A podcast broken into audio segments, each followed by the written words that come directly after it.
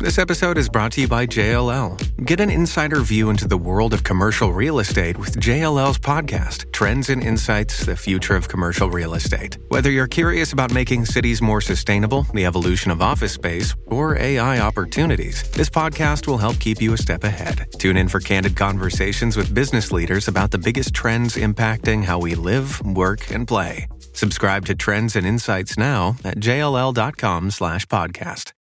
Hey, welcome back to the show. Well, I was reading the uh, Wall Street Journal this weekend, uh, and they had a really interesting article uh, in regards to the new uh, EV battle Tesla versus Toyota.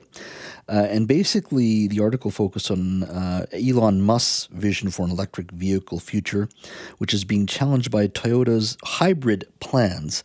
Uh, Musk wants to oh, make the world electric, of course, targeting annual vehicle deliveries that would overtake Toyota to become the best selling automaker before 2030. Now, Toyota has been viewed to a certain degree uh, as a bit of a laggard in the issue of EVs. Uh, there appear to be, certainly where I sit, uh, still very much focused on um, the hybrid, but one would argue they're slowly dipping their feet uh, in the water there in regards to being competitive with uh, with Tesla. But I wanted to speak to our next guest because he knows this market very well. Jeremy Cato is an automotive journalist at catocarguy.com, and he joins us now. Jeremy, thank you for uh, speaking to us today. Great to be here. Hope you're well. I'm doing very well. Hope you're well as well. You were in Europe, were you not? Uh, last month. Last month. Went, well, we'll, in... we'll touch on the trip because I'm very curious as to what you thought of the EV market in Europe. But let's focus a little bit on uh, Tesla versus Toyota just for a second here. Give me a sense of where Toyota is and where Tesla is in regards to their visions of of uh, I guess a cleaner, greener future in regards to how these vehicles, the vehicles they want to sell. What's their worldview uh, for both companies? As you probably know, uh, Toyota has been dragged kicking and screaming into the EV world, but Toyota is there now. And in fact, uh, in a recent video that I did, uh, I noted that at the last shareholders meeting in June. Um, one of the big questions rattling around for Toyota's shareholders was can Toyota beat Tesla in battery electric vehicles? And Toyota stood up very firmly and said, "Oh yes, we're going we're going to beat them in battery. We're going to beat Tesla in battery electric vehicles." But that is only a part of their electrification strategy. You know, going back 20 odd years now with the Prius. So Toyota's plan is to have a, a selection of different vehicles um, that will have some sort of electrification, and uh, and that will allow it to compete globally because only rich countries can afford electric vehicles. If you're in India, if you know, uh, you, no one in India except a very tiny sliver of the population can f- afford an EV, a pure battery electric vehicle. So that's Toyota's position: is have a range of vehicles. Toyota has already built a dedicated EV factory uh, and uh, development center and uh, has dedicated platforms and is working with Panasonic on its batteries. Tesla, well, Tesla. Do you want me to stop? Yeah, yeah, go for it. Go for it. Uh, well, I mean, Tesla's strengths are, are pretty obvious. It's extremely profitable, uh, one of the most car profitable car makers uh, ever. Uh, however, you know, there are a lot of headwinds for, for Tesla now. Uh, the lineup is pretty old. I mean, the, the Model S is more is a decade plus old now. It, and while there's been upgrades to the software, it's still a kind of a tired design, and uh, so that's a bit of a problem. And the whole the whole fleet, Tesla's really dogged by uh, quality issues. Um, you know, it, it you know that that's been an ongoing issue. Tesla has battery challenges. It relies heavily on suppliers, unlike, say, another competitor like the Chinese company BYD, which is completely vertically integrated. And Tesla doesn't have strong sales outside of a few key markets Europe, China, and the United States.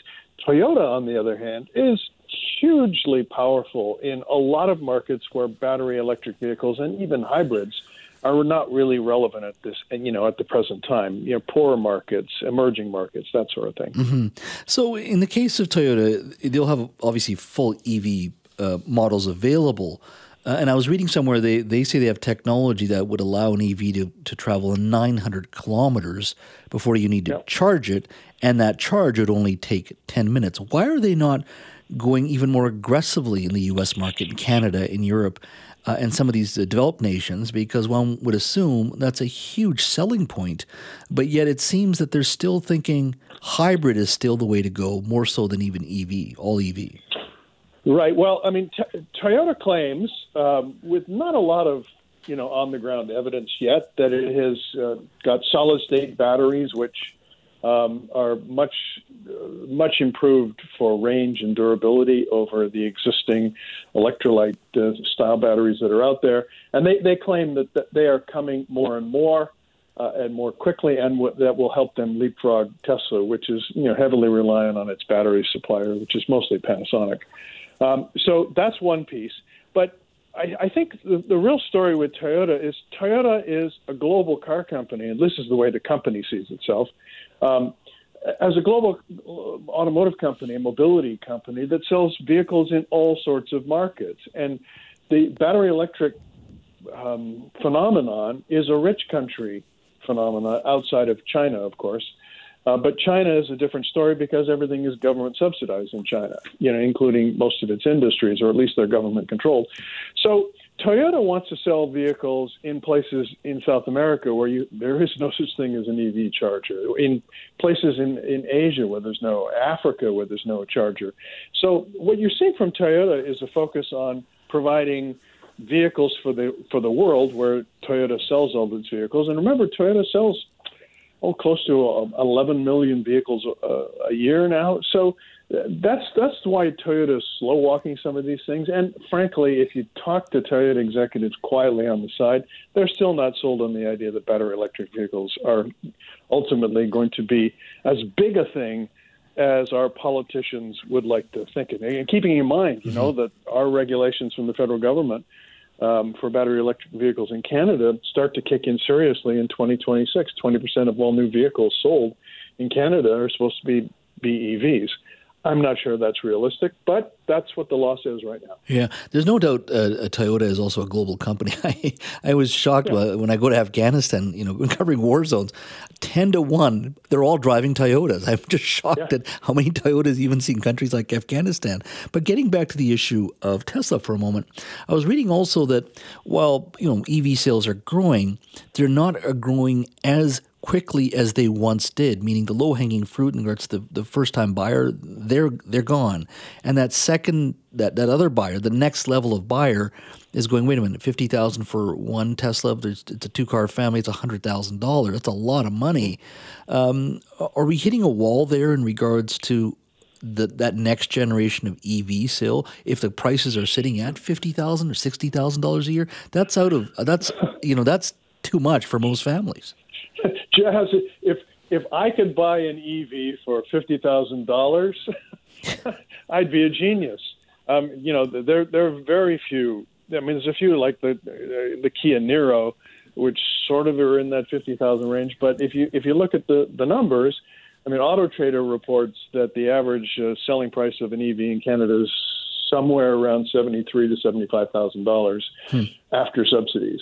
Um, so you know, well, at that price there are no subsidies, but you know that it's it, you know the average family household income in Canada is seventy five thousand dollars. Yeah.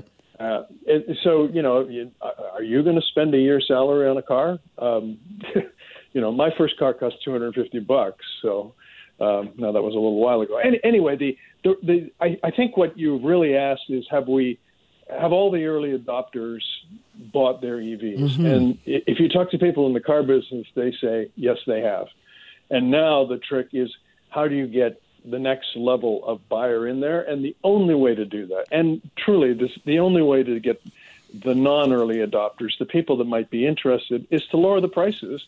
Number one, but number two, infrastructure is still a huge problem in this country and in the United States and other places. I mean, getting your vehicle charged is is problematic. And let me just can I can I just tell you yeah. one personal thing here? Yep. You know, I have a you know I've had I have a an interest in a in a one particular tower in North Vancouver that's an older tower. I've got some properties there, mm-hmm. and you know, as as president of the Strata Council, we just commissioned an EV ready plan to see if we could install just the infrastructure to put chargers in our building. Yeah. That doesn't mean that's not the chargers themselves. That's just the wiring and the conductors and the relays and all that stuff.